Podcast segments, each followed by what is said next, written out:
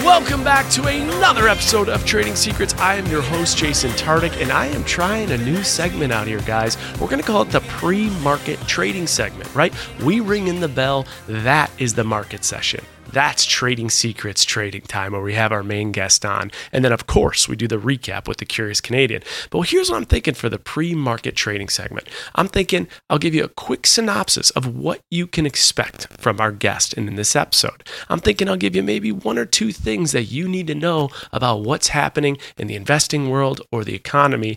And then if you want, I ask for numbers from my guests. Why don't I come on and every week give you some numbers? Maybe the best deal I did. Maybe some money I lost in the market. Maybe a trade that went really well. I don't know. Maybe something I'm working on. I'm thinking about doing that. What I need from you guys is to go into Apple, give me 5 stars, and let me know if you want me to A, keep the pre-market trading segment around, and B, specific numbers I can give you from the week prior you might want to hear about my business life. But for starters, let's talk about what you can expect in the show today. You may have heard of the show, Say Yes to the Dress. Yes, we have someone on from the show, and you'll get the information on how they pick people, what they're paid, and some behind-the-scenes stuff. That's coming.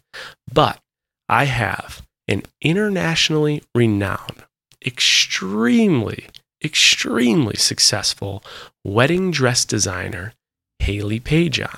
Now, if you know Hayley, you might know the story.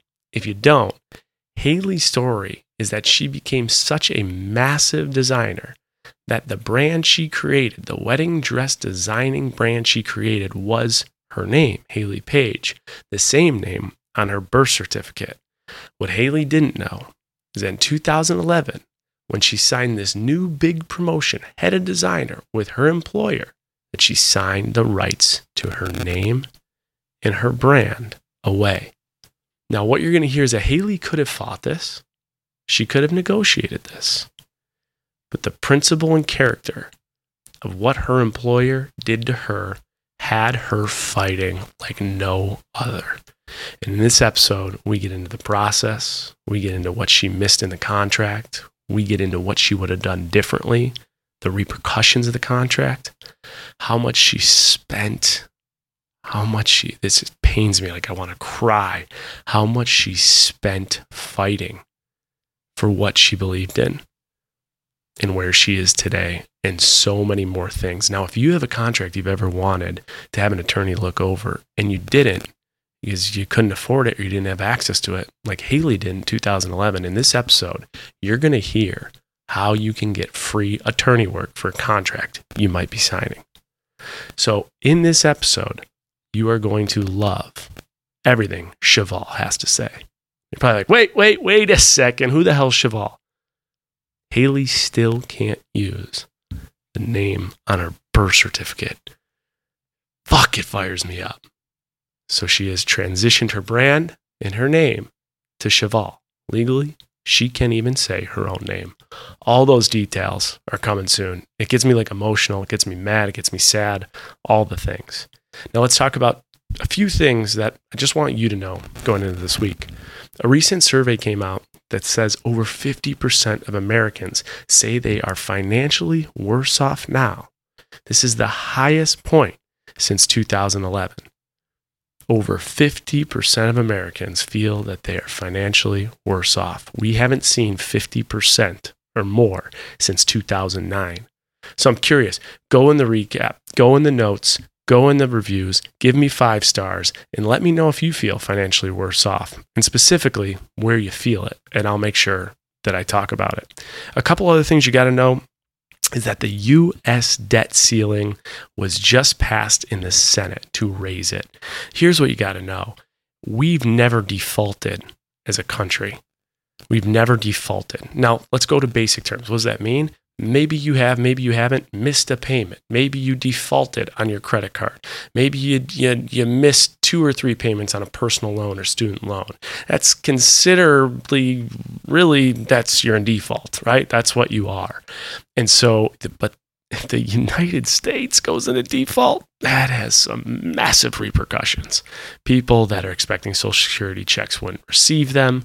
They wouldn't be able to make their payments. The U.S. economy would turn upside down. We didn't have a choice. This had to get passed. Now, there's some rumblings out there that the Republican Party actually did not want to pass this because imagine the damage it would have done to the leader of the free world, Mr. Joe Biden, if U.S. had their first ever default. It would have absolutely crippled the perception that the world had on the United States and him. And our whole country would have turned upside down. But even in a battle where politics can really angle, the betterment of the entire country mattered. And that's a beautiful thing that this got passed in the House and the Senate, because left, right, center, wherever you stand, we needed this to be passed. We could not default. It would have been an economic nightmare. The other thing I want you to know is that U.S. mortgage rates have climbed to their highest level since November. The 30-year fixed-rate mortgage averaged 6.79% in the week ending June 1st, up from 6.57% the week before. So this is the highest U.S. mortgage rate that we have seen since November. And a couple things in my world, apparently a lot of companies now, they're doing something called UGC. It's called user-generated content. So while influencing companies are still paying individuals directly to actually post on their channels, what they're doing now is they're saying, hey, if these people have a brand in a certain space, let's just have them film content and then we'll pay them to be able to use it, but they don't have to post it on their page, which is someone like me, that's like music to my ears. Like I just go and film something and then I don't have to post it and my followers don't even have to see it. Like that's awesome. So there was a user generated content deal that came through actually through Cameo. Now, usually when I do Cameos, I don't know, they're like $100. Cameo feels like they take 50% of it. I get $50. It's whatever, you know, but a Cameo came in and it was $5,000 to do a 30-second little commercial. And I just had to read it. The script was right there. And it was done. It took me 2 minutes. I was like, that was cool. That was awesome. So that was a fun deal I got this week. And something else I'm working on right now is getting pre-approval. Like I've learned a little bit about tax strategy. And if I am to buy a house that I use for office space or that I use for residential investment, there's something called bonus depreciation. And other than the land, I can't depreciate the land, but everything on it, I can depreciate up to 80% in 1 year and reduce that amount from my taxes. So right now I'm just going through the pre-approval process. So that means all my tax returns, credit score, all that stuff. And I just pulled my credit score. I think it was 796. So I was happy with that. It's not in the eights, probably because I don't have a mortgage. I don't have a good mix of debt. But yeah, that's a little bit about me. So that's my week. That's what to expect this episode. There are some things you should know about what's happening in the economy and the investing world. And that's a few numbers from my end. Enough of the pre-market trading segment. You guys let me know if you want to keep this around. Let's ring in the opening bell with the one and only Hayley Paige, aka Cheval. Welcome back to another episode of Trading Secrets. Today, I am joined by entrepreneur, fashion designer, and America's favorite bridal expert on TLC's Say Yes to the Dress, Cheval. Cheval's advanced and diverse experience in the bridal industry made her one of the most sought-after luxury bridal designers in the world, earning her opportunities to dress female icons such as Carrie Underwood, Chrissy Teigen, and Dove Cameron. After a decade of working her way up in the industry, Cheval found herself in the legal hot seat after being sued by her employee to gain control of what she believed was her own brand and social media accounts, forcing her to give up much of the hard work she had put in throughout her career. She made the ultimate boss pivot and decided to utilize her entrepreneurial skills to create her own brand under the name Cheval, a powerhouse advocate for artists and creatives. Today, we are going to learn all about the blessing and the curse of contracts, what it's like to be in a legal battle with your employer, and how entrepreneurial spirit helped her rise to the top once again in the fashion industry. Cheval, thank you so much for being here today. Oh, a pleasure to be here. Thanks for having me. I got to say, I've always known you as your former name, which I think freedom of speech, I can say it, right? Hayley Paige, you don't even have to acknowledge it. So even saying Cheval, it's like foreign to me. But let me ask you this.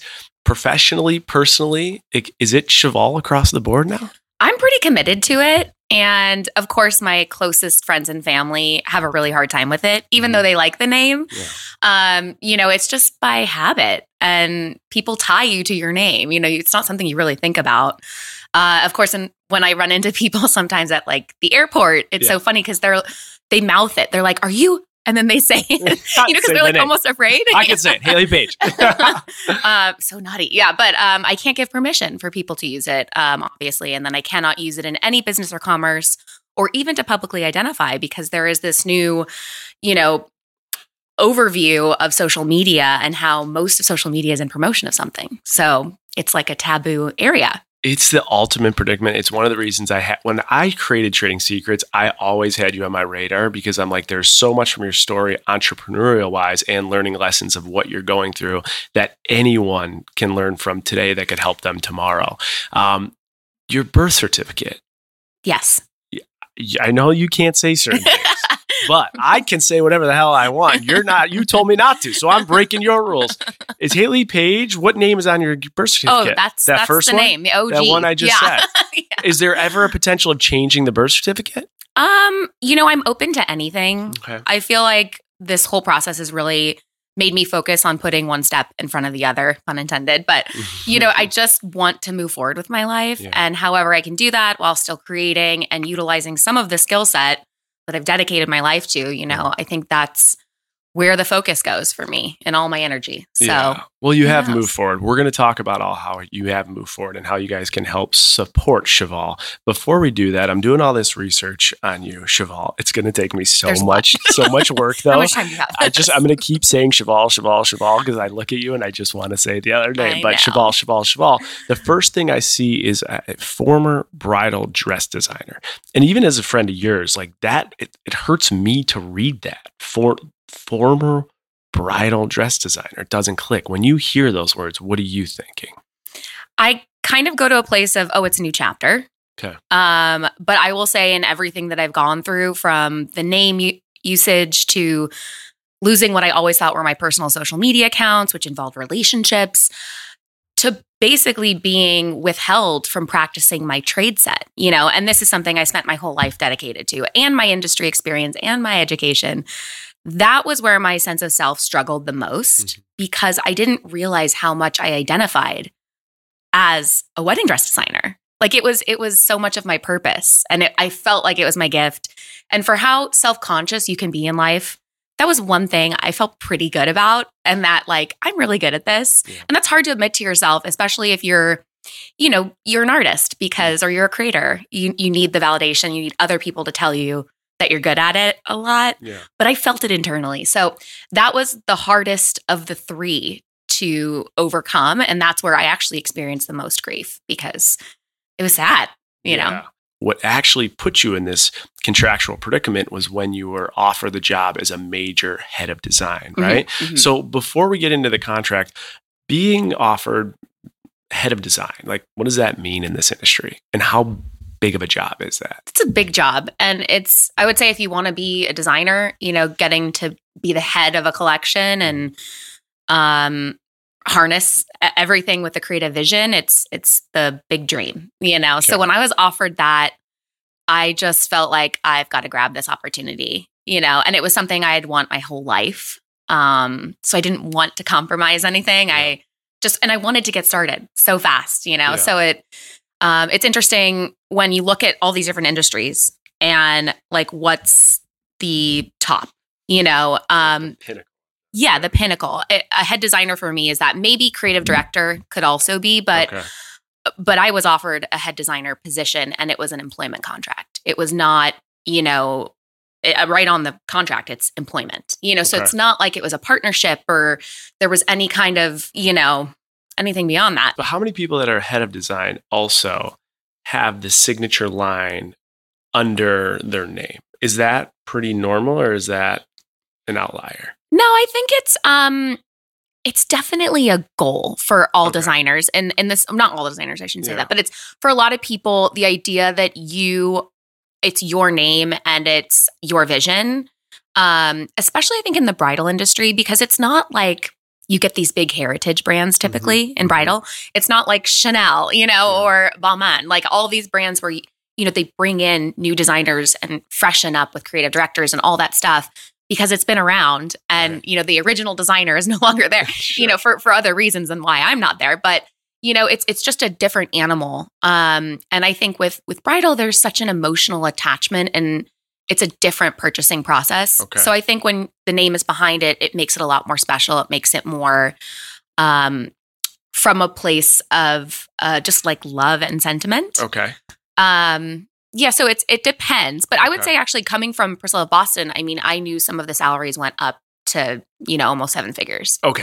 You know, so that can happen. Because that's what I'm trying to back into, right? So if you're 150 to 250 at head of design, but then they're using potentially your name to create a signature line. Is it possibly comparable to, let's say, I'm going to say Michael Jordan. Michael Jordan works for Chicago Bulls. Chicago Bulls pay him a really good salary. But every day Michael Jordan was playing, he was building that personal brand. And that personal brand became much, much, much, much more valuable than the contract that he had as an employee for the Chicago Bulls. Right. Is that similar that when you're building equity within this line in your name, the value of that individual in the industry becomes much greater than the potential 150 to 250K salary of the job?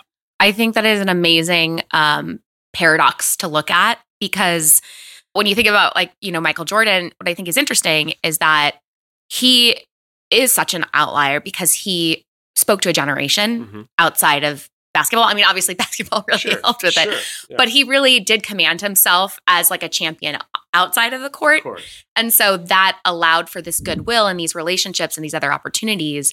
And that's where I feel like the benefit is. So while I felt very restricted once this lawsuit hit and I realized I can't literally do anything outside of, you know, with my name and all this stuff. I was like, well, bare bones, I still have a sense of goodwill with the people that I've met along the way, the real interactions in person, even the stuff on social media that, you know, those people that used to follow me can now follow me somewhere else. Yeah. So the reputation was so important. Interesting. And I'm grateful for that because ultimately, bare bones, that's what I have. I have my reputation still. I have these good relationships with people, and that's something no one is entitled to. What was the year that you signed that contract? 2011. 2011. Okay. And then when did you, what was the, because most people know you from Say Yes to the Dress. Yes. A lot of people do, at least. What was the year you started with Say Yes to the Dress? I try to remember this exact date. I would say it was like early 2014. Potentially. And then I was married once before, dress rehearsal, in 2015. And that wedding is, it's still, you know, rerun on Say Yes. Beautiful wedding, but, you know, didn't work out. You know, it all happens. But yeah, Say Yes was totally separate, actually, from my former employer. Okay. So I love making that distinction because, you know, for me, that experience was so wonderful and is not tarnished for me, you know. And I try to make sure people know that because it was tied to Kleinfeld as well. And I'll always love Kleinfeld. Today, could you still do Say Yes to the Dress? You know, I don't know that question or the answer to that question. I don't. Okay. I don't know. Interesting. Okay. So probably not. Probably not. I mean, maybe if it was, I was not using my name, but then it would be really weird. And then it wasn't anything to do with, you know, the dress. Wedding dresses. So you couldn't use your name and you couldn't deal with the dresses. I don't think so. And you certainly couldn't design them. Yeah. Oh, definitely not. And you still can't design. No. Yeah. No, I'm under a 5-year provision in which I can't identify to the trade as a designer in the categories that my former employer manufactures and sells. Okay. That's the provision. 2011, You signed the contract. You don't really totally understand what you're entering into. 2014, you're on Say Yes to the Dress. What was the year this all came to a head when you learned the reality of what you executed on? So in 2019, the contract was actually coming to an end. And then I actually went into a very large period of negotiating on the contract. So there was a big period of time in which, you know, I really felt like there were things circumstances that did not exist at the time of signing the contract that needed to be properly, you know, clarified and written in and all this stuff. I mean, there's no mention of social media in my contract, not one mention of it. And at the time, Instagram was a photo editing app, you know, Valencia, Borders, all this stuff. Yeah. You know, I was single in the city. So I was like late night, fun cocktails. Yeah. I mean, there's so much content I took off of Instagram that I now wish I would have kept up. But, you know, it was just interesting. And I remember feeling very frightened. And, you know, obviously that's a very uncomfortable thing in a work environment. But I did not have a lot of negotiating skills. You know, I went to a great school. I always felt like I had a good skill set and good educational brain. But I'm a people pleaser, and you know, it's really tough for me to ask for what I want. And I have the same issues. You do? I learned that in therapy. I don't take up a lot of space. And I remember we were doing this, not to get too off on a tangent, but storyboarding. You're supposed to put like a square of a memory you had as a child, and you do 20 boxes. You fill it out throughout a month. Then you bring it to a therapist and you go through what these messages mean, and they derive like what you've took from it and how it derives to where you are today. Yeah. And so a lot of people come in with like a board this big. They come up with like a big wall. I came in with a little piece of paper. Here's a Post-it note. My boxes were this big.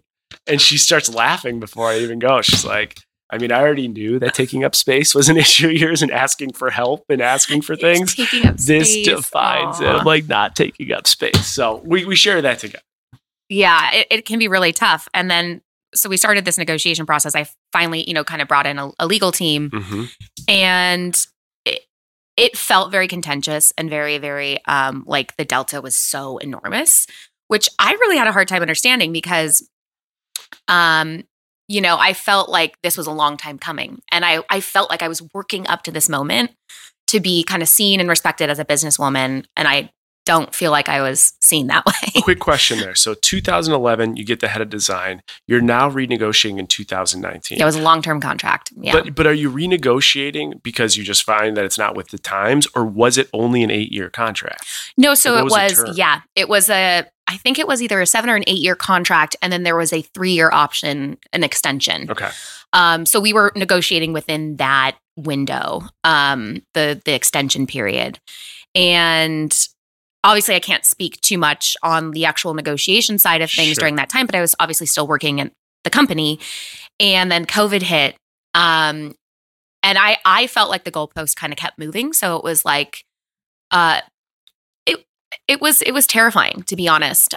For me, the experience was not good. And then it kind of came to a head when I was served a lawsuit while I was still working at the company. And it was in a federal court, which meant this had been planned for a long period of time, because you can't just be like, okay, I'm going to sue someone, and the next day you have a lawsuit. Like, it was built up. What did the lawsuit read? Well, it was like 100. Like it was like 100 pages. The synopsis of it was. Yeah, it was basically they sued me for the rights to my name, among other things. My social media was included. There was infringement.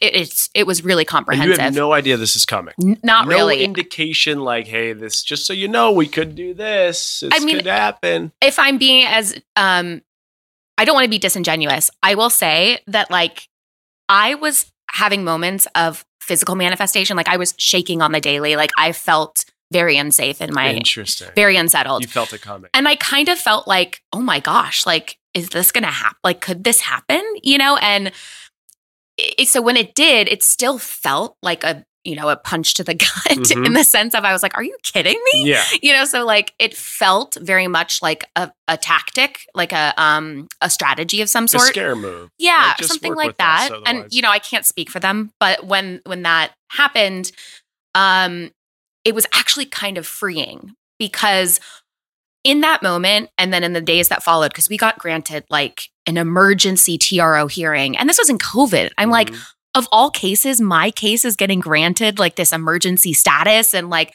we had really no time to prepare for it, and like, so it was kind of like, oh my gosh, like, what is going on? And then in the TRO hearing, literally everything was kind of just granted to my former employer, and in that 24-hour period, I had to turn over my passwords. I couldn't use my name. Like, all these things happened right away, and I was in Tahoe with Conrad, and as crazy as it was, I felt free because I knew in that moment that for me morally, I would never be able to do business like that. I would never be able to operate that way. And so I knew that the only decision I could make was resigning. Like I physically knew I could not work there. So I resigned like 2 days later. So they take your name, they take your social media, they take pretty much your life's work right from your hands. And there's still no part of you that's thinking, maybe I should find a happy medium or negotiate with them. Right. So this is a very common sense approach, right? And because there was this lengthy period of negotiating before that, and it felt increasingly uncomfortable and contentious, it almost felt like, okay, this is a long time coming. And that had already been tried, in my opinion. There had been attempts. Okay. So I think for me, my constitution, I do consider myself a very moral, honest person, to a fault sometimes, because I think in a lawsuit, there is a strategy, there is arguments, there are things that are interpreted way beyond what you can possibly imagine. And when there are arguments made that do not reflect my actual experience, I have a very hard time with that. Mm-hmm. And so for me, it was like, I felt like it was dead to me, So there's no coming back from this. And I've been through a divorce, I know how to cut, in my life. I cut and run. So I knew that. I was like, okay, I'm, this is it. This is the decision I'm making. And I had conviction with it. So, did you sign it in 2011, 2019, or when all these negotiations go through? You served the papers in 2020. 2020, yes. Looking back on it, if you had not negotiated, the contract renews and you get, I don't know, your basic bumps in salary and all the things that you'd imagine. Do you think they would have pursued this, or do you think this would have come to fruition? Do you think you would have recognized what you had signed off on, or would you still be working there? I don't know, because in my experience, it got so bad so quickly that it made me feel like the actual tenure there was extremely delicate. And I didn't really feel that way for a lot of my time. Mm-hmm. But when this happened, I was like, whoa, that unraveled like a bad sweater, So it must have been a bad sweater. That's kind of how I think of it. That's a good point. But I also feel like, when a brand starts to grow, and you go back to the Michael Jordan reference, when it feels like somebody is trying to exert a level of control and entitlement over that, I think as a human being, we all take a beat and a moment to just say are these the partnerships I want? Or is this the kind of business that I want to conduct? And so you get time to think about that. Mm-hmm. And I think regardless, there would have been some other opportunities mm-hmm. that were coming that were outside of what I considered, a head designer position outside of my contract. So it would have had to be discussed at some point, I think. Yeah. Interesting. Everything I hear about this makes me want to point the finger and scream and yell at this company and be like, what the fuck's wrong with you guys? So I try to explore curiosities of where their head could be and what it was. And I there's nothing I can justify. I'm curious though, was the renegotiation just so astronomical that it was hard to comprehend? I'm trying to understand why they would strip someone's name, why they would strip your identity, why they'd pursue it so hard. And then I go back to, again, another sports reference. You hear some of these quarterbacks, they hold out because they want $1 billion contract. Right. And you're like, what are you doing? Come on, don't be realistic. Not my approach. Were you holding out? I don't know if you could speak to this or not, but were you holding out for requests that were just completely arbitrary, or were they standard renewal requests that you wanted? I think because there was a contract that clearly felt one-sided, everything kind of comes back to that, And when people talk about it, they're like, "How can they take the name? How can all this stuff?" And it's well, the way that the contract is written and how it can be argued, how it can be interpreted, it's not within the four corners. It should be, but it's really not. And so there is a legal right there. Mm-hmm. I think where the real discussion is does that make it right though? Mm-hmm. And in terms of the ethics of it and all that stuff, that's where the conversation is. But unfortunately, in a court of law, a lot of what is happening, they're in in the legal right to do that. And I'll never understand the human motivation behind it. I will not. Yeah. And I've stopped, dwelling on that because I tried to understand it.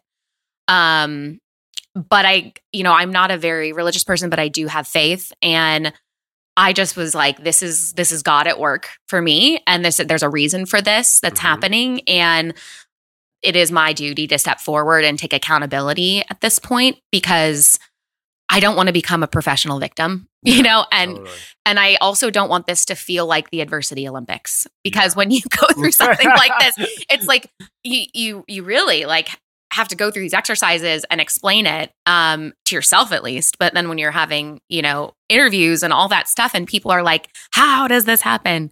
And I don't know if you've seen the meme with the cow and it says, I am cringe, but I am free. Yeah. That's my life. Literally, that defines your entire life.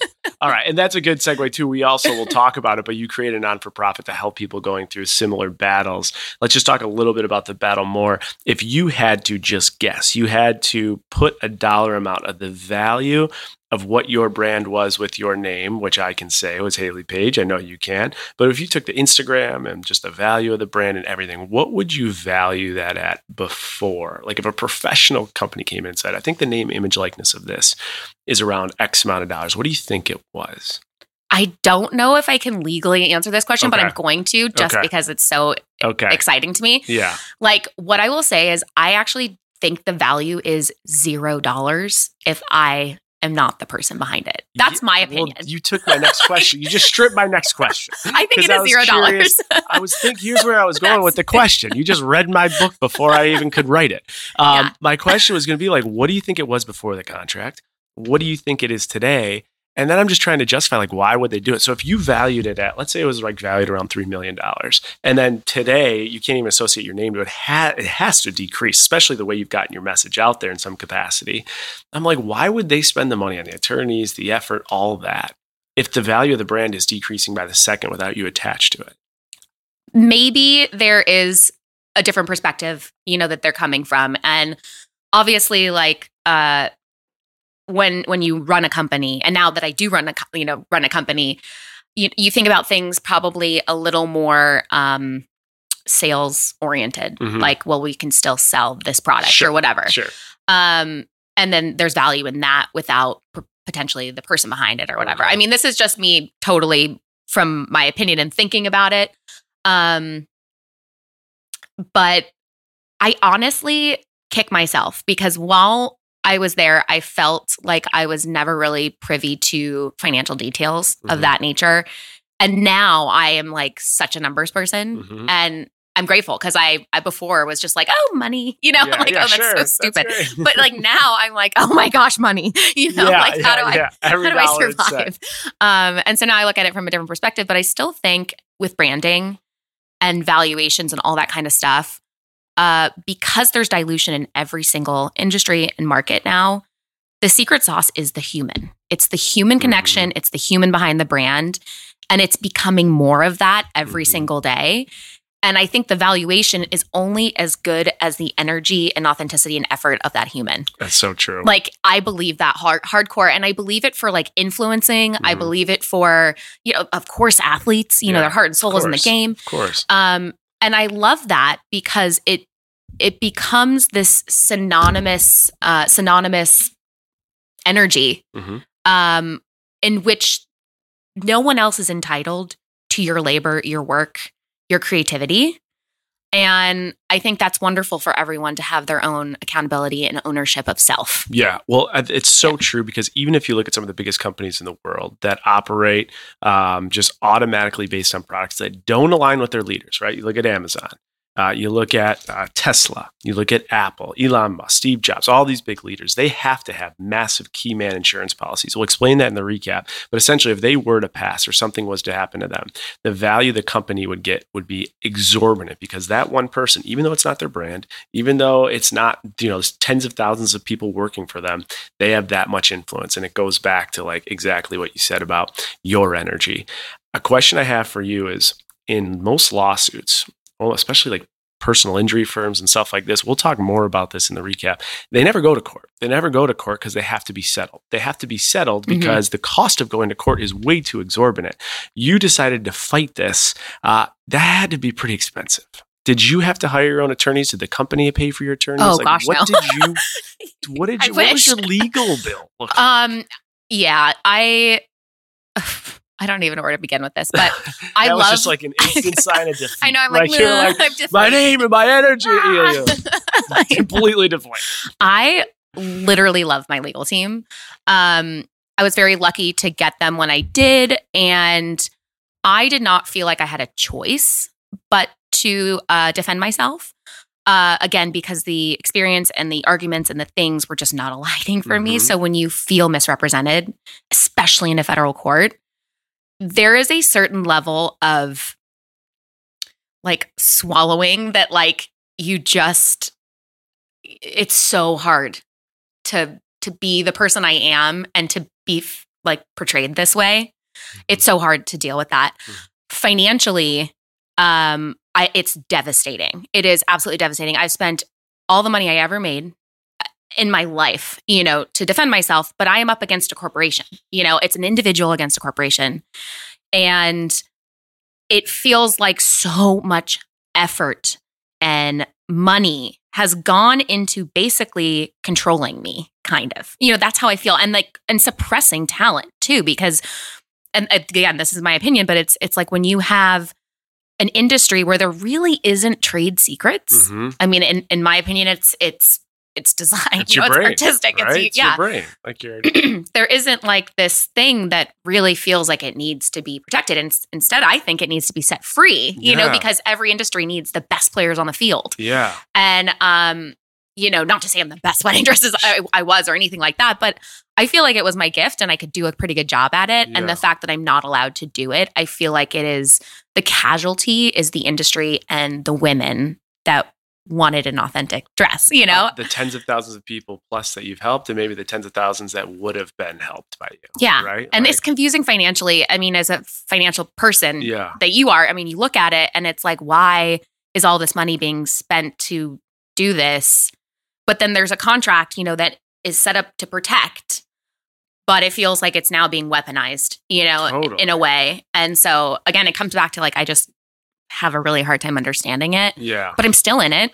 I am very much unable to afford my life right now in any way, shape, or form. And thank the lucky stars for Conrad, because I wouldn't be where I am without him. And he just like, has been my North Star. He's been the one thing that's constant in my life, but he has been financially stable.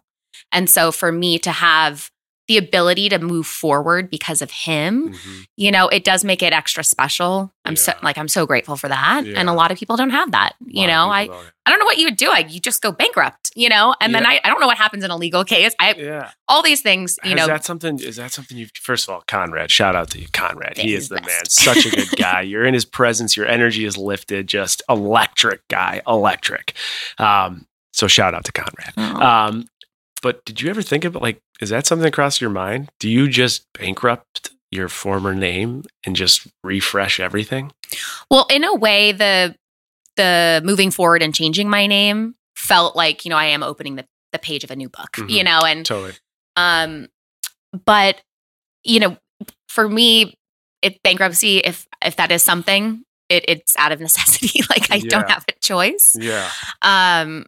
And I don't really fully know what that looks like, but I am just hoping that I can defend myself as long as I can, because I think it's the right thing to do. And while I'm definitely climbing an uphill battle, and in the legal world, like, you know, I'm appealing the non-compete and all this stuff. You're only in it as long as your resources last. You know, that's the truth. So it's. Can you give me a true or false? I'm gonna guess. True or false, this has cost you over $150,000. Oh my gosh, yes.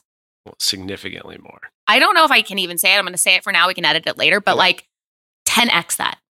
10x that. So I could. I feel like I'm Gwyneth Paltrow, or like I'm like, I feel like I'm like in a Johnny Depp. I'm in a trial, or like we're not even in trial yet. We need more publicity on trial. This is insane. Yeah, it's insane. If we have to edit this out. True or false, I'm going to take a shot. You've spent over seven figures. Yes. Or close to on this. True. I have no words. That's just, I mean, that's, am I wrong to say this is wiping out majority of your wealth? Yes. True. I mean, I've had to make major decisions in life, you know, in terms of like selling things off. Shit. And, you know, I mean, it is bare bones here. And it's been extremely hard to not be able to work in where I know my talent and skill is. And so having to start a new brand, you know, I've had to invest in educating myself on shoemaking, sure. You know, and so even with that, it's been really tricky. And it's also been really hard because when I'm in this situation where it's like, wow, I can't even use my name, like what kind of contracts can I even sign with my name? Right. So like even influencing and doing all this other stuff. Can you even put your name? Or do you have to have an agent put the name on it? Like all the details, you know, you have to think about. And then the legal bills it takes to say, can you read this? Can I sign this? Can I, let me see if this is approved. Let me, you know, it's like you're spending all this extra money too, to try to find a way forward, you know, and I've lost out on television hosting gigs. I've lost out on other like illustration and design offers. I mean, I have lost so many opportunities because of my situation. And I think a lot of people too, you know, when you talk about a lawsuit, it seems very negative, you know, and like, do people want to invite that energy in? Of course, you know, so it's everyone's so PR conscious these days. It's like, do they want their host to then have, they don't know the predictability of what's next. It becomes stuff. It makes me disgusting. It makes me want to just like a throw up. It's grotesque. It's just the whole thing is disgusting. Like it's wiped your wealth. Like you said, it's taken you away from what you know. So even if your wealth is wiped, then how do you go earn what you know? But you have pivoted, which is amazing. We're going to talk about the pivot and how you guys can support Cheval, but I want to get to quick learning lessons people could take away. Did you have an attorney look over the first contract? And knowing what you know now, what would you have done different before you signed the first contract that got you stuck here? I did not have counsel or a lawyer. Okay. Hindsight. Yeah. So 2020. Yeah, definitely would have. But I also have to say this, given the experience and the trauma, I really don't know if it would have mattered in the sense of the only thing that would have probably changed is if I just didn't sign it.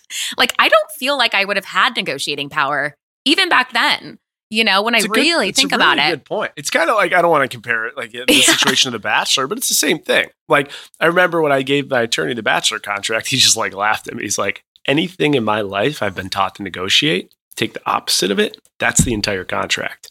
What I said to him is like, well, if I don't sign it, I'm one of a million. Like, I'm not going to go. Yes. So I would have had to sign. No matter what, you have to sign. That's how you felt. That's devastating. And that's the truth is if I don't, somebody else will, and I'll lose my opportunity.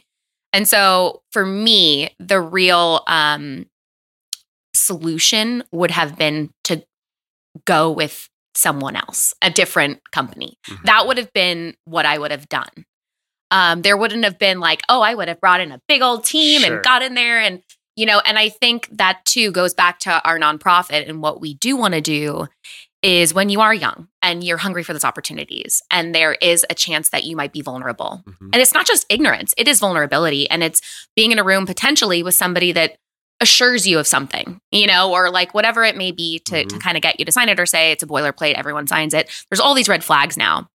But I think to have advocacy and to have a place to go to say like, you know, what are my chances here? Like, you're really not just signing a contract. You're also investing in a relationship and a business relationship.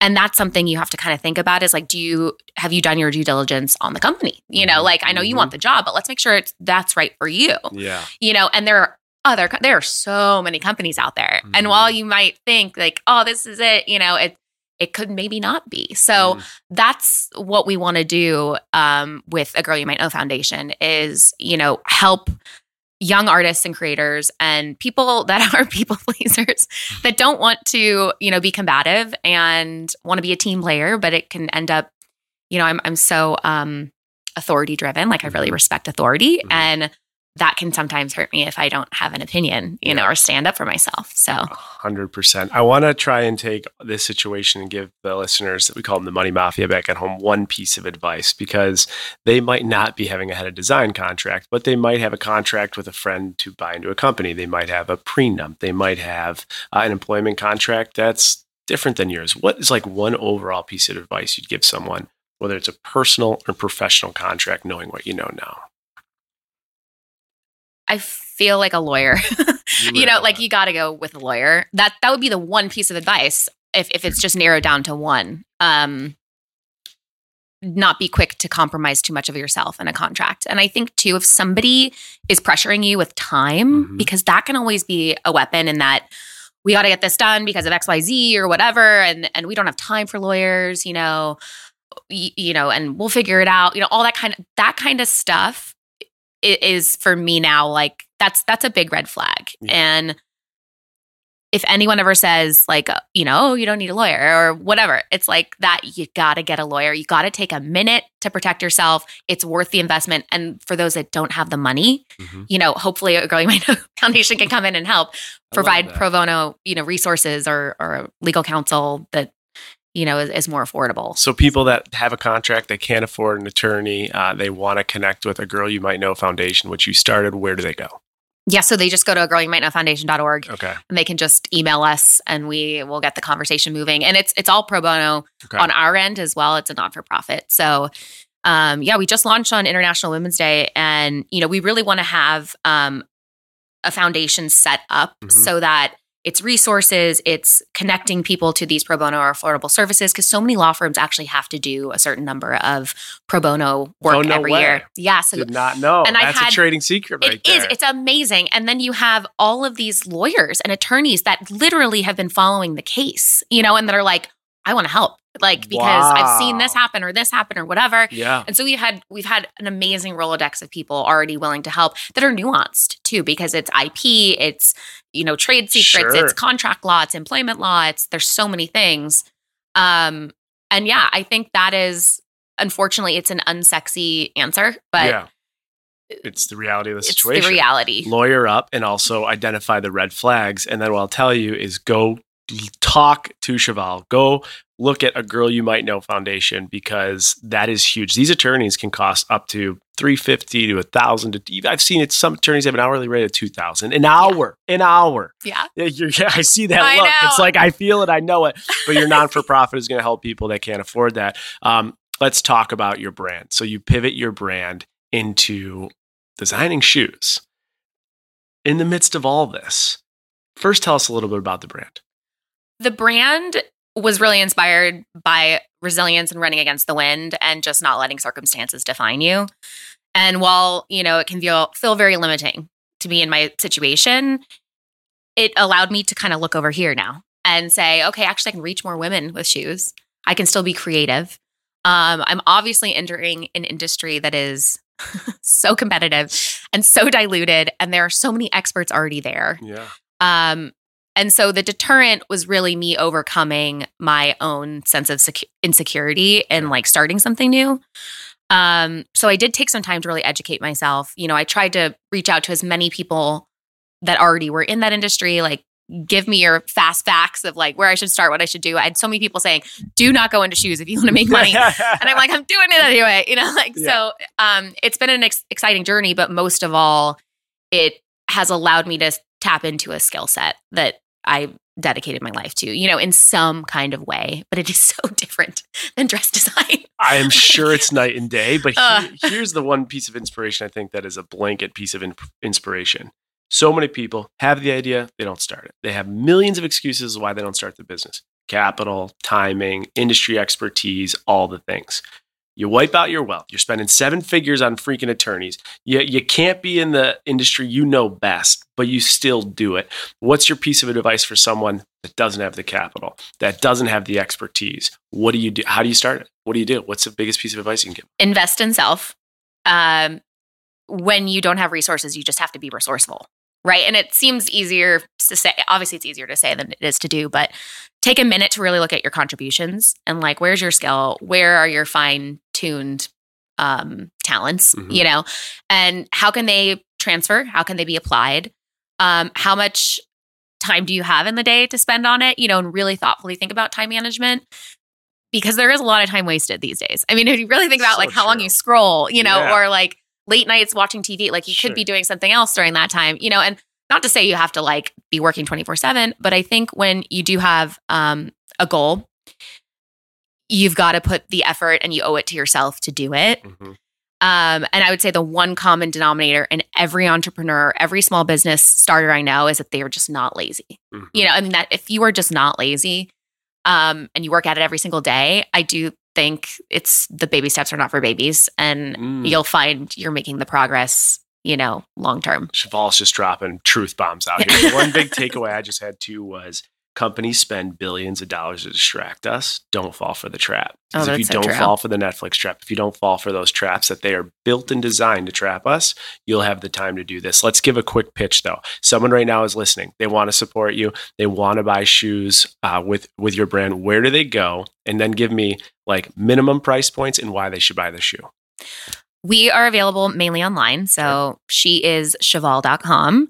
And then we have a pop-up shop in New York City at the Seaport, which is our little jewel box of a shoe parlor. And then we're doing pop-ups kind of around the States now, which are slow and steady. But, you know, we're trying to find these little nooks that we can, you can see the shoes and try them on in person. Okay. That's obviously a very important part of the process. Huge. And, yeah. I mean, I've learned so much about visual imagery and like website photography and like, cause it doesn't always translate with a physical product, especially shoes and sparkle. Yeah. But yeah, so you can shop there, and we're specialty. I was not afraid to be really specific. Love that. Because that's always how I've operated as a designer in general. But wait. What is, like, for someone like me who doesn't know, specialty means what? Specialty is custom? Just like, it's novelty. Like, no, it's not custom, but it's like not your average shoe, you know? Like, gotcha. That's rare. I mean, there's like real flowers in one of the heels set in resin. You know, it's like a preserved heel with floral in it. You know, there's like draped rhinestone and pearl, and like, you know, it's obviously kind of set up for like big day vibes and things that are make you feel special, event wise. Like if you're going to a party or something, or a Taylor Swift concert, you know, all this stuff. Like, we have the shoe for you. I love that. Okay. And then I wanted a really wide assortment because I didn't know what I was doing, but I was like, you know, let's just put it all out there and see what people gravitate toward, and then we'll find our way. Mm-hmm. So I've had a lot of success with the sneakers and the boots as well. So like chunky block heel boots, and there's like a cowboy, you know, vinyl boot. Mm-hmm. So now I'm kind of getting the rhythm of, okay, what's the next collection going to look like now that we know a little more about our identity, you know, within the shoe space.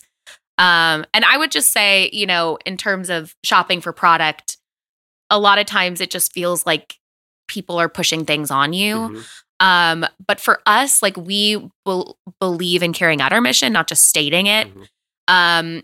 And I think it comes with a sense of purpose and pride that a lot of women can relate to and want to step into. And that's why it's she is Cheval. Like, mm-hmm. she is fierce. She is ongoing. Mm. She is a work in progress. You know, all these things that kind of help you identify with your own story. Because what I went through obviously is very unique. But I think a lot of people can relate to having a sense of setback, you know, and how do you move forward and take those fresh steps. So, there's a lot of fun stuff, that's like hidden throughout the branding. Like, our signature print actually tells the journey of my creative story, and there's like hidden nostalgic nuances in it, like a lava lamp and Pac-Man's ghosts and like crazy stuff. But it's like a toile print, so it looks very glamorous. Yeah. If you look close, you're like, is that a troll doll? Like, yes, it is. I love that. All right, go follow that Instagram handle. Go check out Cheval, all that glitters, on the gram. All right, I have one last subject we got to touch on because the listeners had asked me, say yes to the dress. We just got some quick rapid fire questions here. Say yes to the dress. Does the dress that the individual select, do they have to pay full retail on it? Do they get a discount? You know, I actually was never privy to that. Okay. So I don't know. Okay. I would assume they'd have to pay for the dress, but I don't know. Do you have any idea like what the casting process was to get the people on the show? I'm almost positive that like you can submit to just like an application to go on the show, and they review it and then they decide. Gotcha. I'm pretty sure. Gotcha.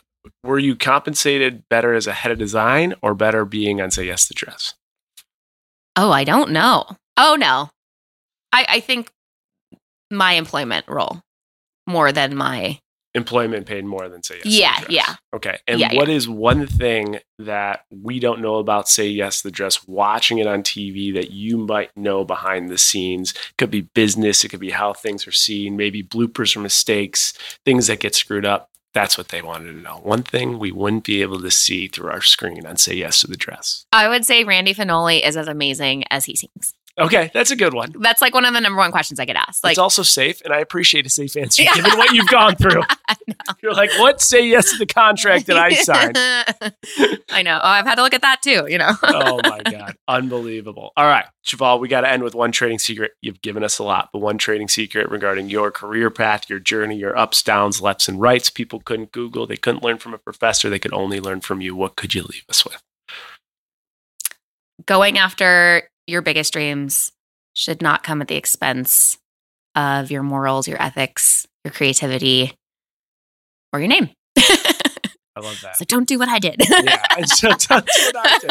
I also, one of the big trading secrets I take is like, time is finite, and you really got to fight for what you believe in. Because if you don't fight, the system is set up to really not allow you to fight. But at the end of the day, we only get so many years. We come, we go, there's the next generation, and your story will live much longer than your life, right? Oh, and the impact it'll have will live longer. And to me, it's like, it's easy. It's supposed to be easy to just be like, all right, we'll settle, let's figure it out. But fighting and really like standing for what you believe in is like a life legacy. So I think you should be so proud of that. Oh, that's so sweet. Thank you. I love it. All right, well, let's end with this. Where can people find everything? Your Instagrams, your new business. You already mentioned your not-for-profit. I want the full pitch because you deserve the pitch, and we need to go follow Cheval. So give it all to us. Okay, so she is cheval.com, and then that's the Instagram handle for shoes.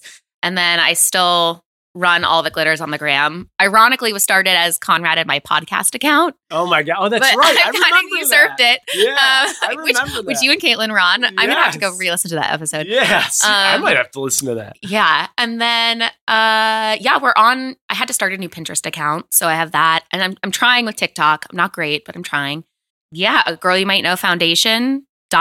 A Girl You Might Know Foundation is the handle name. Yeah, I mean, that's pretty much the whole shebang. That's the whole shebang. Go follow her. Go support her. Thank you so much for being on Trading Secrets. Oh, thanks for having me. Ding, ding, ding. We are closing the bell with the one and only, the Curious Canadian on the Hayley Paige episode. I could finally say it. Go follow her. Go support her. Name change. Cheval is it. But David, it was so hard. All I know her as is Hayley. That's how I met her. That's how I've known her. That's how I've just everything. And the whole time I had to like do meditations to try and not say her name. And now for the recap, I can. She's great. She's amazing. She's an inspiration. Curious Canadian. What do you got? Nuts. That in a lot of ways is one of the most nuts episodes we've ever had, because it seems so preposterous that it's real life. It was almost, Jason, as if I was watching a true crime documentary. It literally is true crime without being criminal. It'd be like, imagine today, I make you sign an employment contract with Trading Secrets. I take your name. I take everything. Dude, imagine it's like, I even take like your son's name. You just had Carter, right? And then you have no idea. And then 10 years later, Carter becomes, an NHL prospect. I'm like, sorry, buddy, you signed away. Like, it's how this is legal to me is just banana. It makes no sense if like you said, flip the tables. If the TV show that you were on took your name and I couldn't call you Jason anymore, it wouldn't make sense.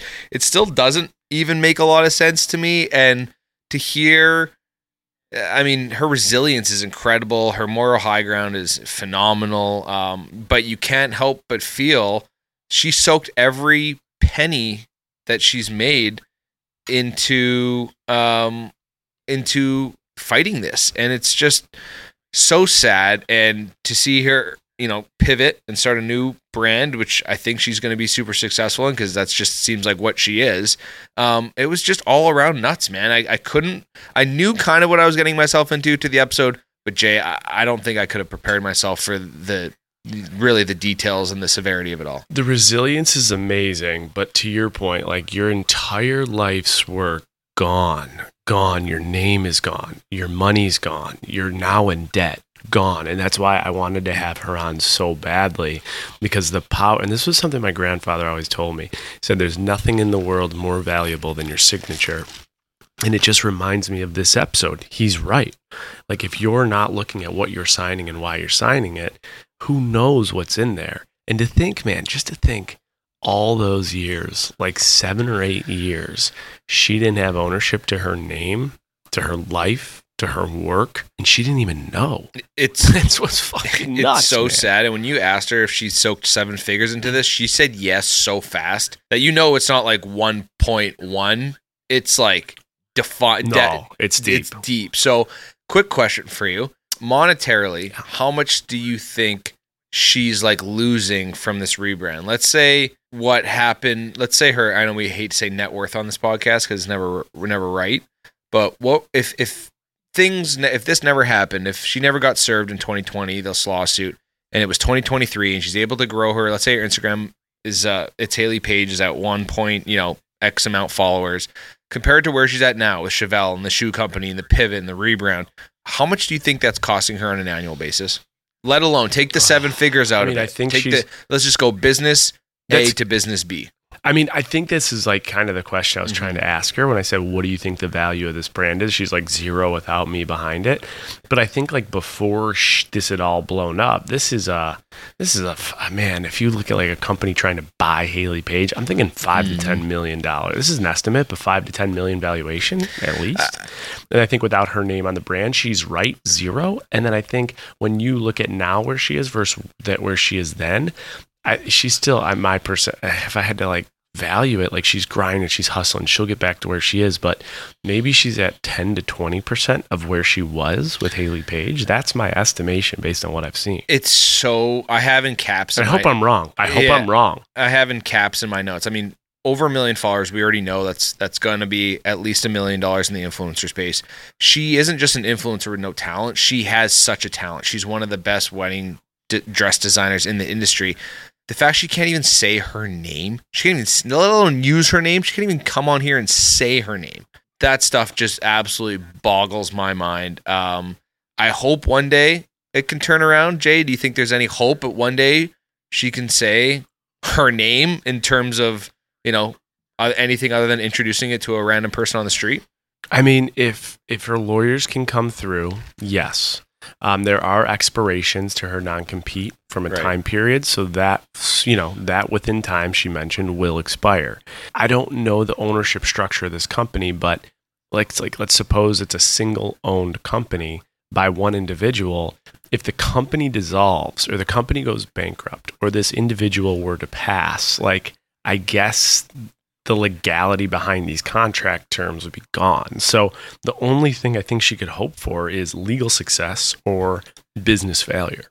Do you think, and I've heard this before, is the United States the only country in the world that's so pro suing each other, contracts up the wazoo?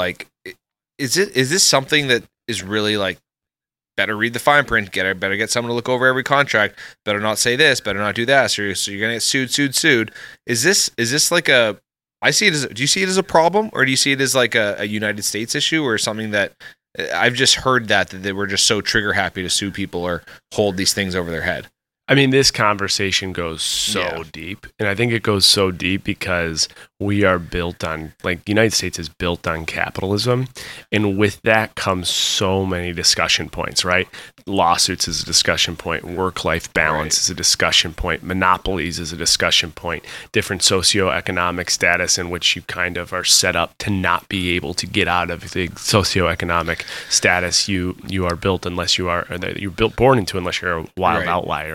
This can go so deep, but with this, just the system of economics and capitalism we have in place, there's a market behind suing people, and therefore it's a big place people live. And this is actually a good transition, David, to the personal injury stuff I was talking about in the show. Personal injury stuff, it's pretty simple. It's the basics of it. And of course, it gets more in the weeds, but the basics of it is, how badly were you hurt, and who was responsible for that? That has the biggest pocketbook and the best insurance. And if they don't have big pocketbooks and they don't have insurance to go after, the attorneys won't waste their time, right? If you got a guy on the side of the road who's worth, I don't know, $30,000 and he has no personal injury, no personal insurance, no car insurance, nothing, and this guy does something to hurt someone, an attorney won't take on the case because there's nowhere for them to make money unless maybe that person is on a big business property in a parking lot that does something, so then they can go after the business. And they're not even going to go after the business, David. The first line of defense they're going to ask the business, who's your personal insurance through? And what is, or any insurance you have, and what are the type of coverages you have? And that's who they're going to go after. So when the money's there in this country, the behavior follows. And that creates many discussion points. Well, I think one of the big, we always talk about trading secrets. One of the best trading secrets I think all of our listeners can take away is, first off, we haven't done a definition in a while, pro bono. I think I know what it means, but I don't know if I know what it means. I definitely don't know how to spell it. So take a pro bono. It's kind of what it sounds like. PRO space BONO. Yeah, I believe. What do you think it means? There. I think it means like free trade, like free work, like free legal advice. Like I am offering pro bono legal advice, which is free legal advice. I'll tell you what. If we go in the recaps, in the last like 40 recaps, there's not a definition you didn't think you knew that you didn't know, David. You know what it is. I might even just said that wrong, but you're exactly right. It's free work. And where it's derived from is legal. It's like free legal work for low income clients. So they're getting the work without charge. And then it's just it's been kind of used in all terms now, in all vernaculars. Like someone could joke around and be like, I'm buying dinner for you two and be like, all right, it's pro bono, or we're all going out, be like, there's no pro bono here, like let's all chop this bill up. Yeah, stuff you have to deal with the Rochester guys all the time when you come visit. Well, you to hear you say that you didn't know that law firms have to do a certain amount of pro bono hours too, like really, really interesting stuff that I learned from that. One thing you did mention that I want to ask about again is key man insurance.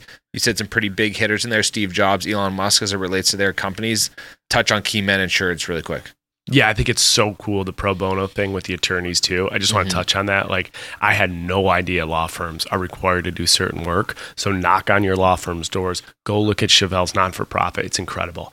Key man insurance, we already talked about insurance policies, but it's a business life insurance policy. It's taken out by the company to protect against financial loss for like one individual, a top owner, a top partner, a top executive. It is saying that this business is so dependent on this one person that this business has to take out a big life insurance policy for this one person, because God forbid this one person dies, the company could be in shambles. So companies will take out like $1 million, $2 million, $3 million, $10 million policy on this one executive. If that executive dies, the insurance policy then has to pay the company $10 million, right? And the reason is because the value of that person is so significant to the company. The company will need that money to continue to survive. It's kind of a wild policy, and like she's the definition of a key man policy. If Hayley Paige is not there, the company does not operate without her. And like she said, the value goes to zero. So that's a person who would need key man policy. And that exactly her value would go to zero. So that makes perfect sense. I just got to say, from where she's coming from, for where she's been, it just makes it sad when she said that the original contract that she signed was weaponized instead of protecting her. To the fact that she says no one looked over the contract, but she doesn't think at the end of the day it would have mattered. And the last thing that I'll say, a quote from her: "I didn't want to become a professional victim." That's helped her moved on, and she didn't want to be involved in the adversity Olympics. So I got all the respect in the world for her. I just can't believe what I listened to is factually like able to happen in our country, in our society, with someone as successful as her. So everybody, if you're listening, go support Cheval, go support her. And all that she's been through. So, like I said at the start, man, an absolutely nuts episode. absolutely nuts. This is what it is all about. So make sure that, you know, you're giving us reviews. Make sure you're letting us know the things you want to hear, because if there's one lesson you can learn from this podcast that could possibly change your outcome, that is what we're trying to do. Remember to give us 5 stars. We have some things to give away. Here's what I do. Here's the behind the scenes.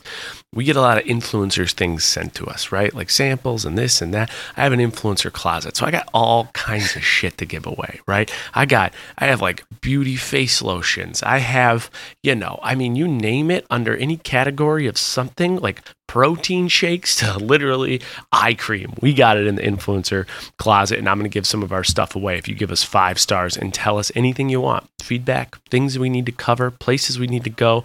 Right now, if you are out there and you hear this, Linecomer, Linekomemur, you left us a great review. Money Talks makes me shut down and go in head. When Money Talks, it makes me shut down and put my head in the sand mode. I've been forcing myself to be less afraid and less reactive. Your podcast has helped tremendously, especially with your discussion on debt.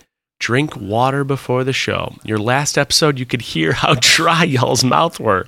That's like dry mouth smacking. It was so bad, I could not take it. Elise 214. She still gave us 5 stars, though.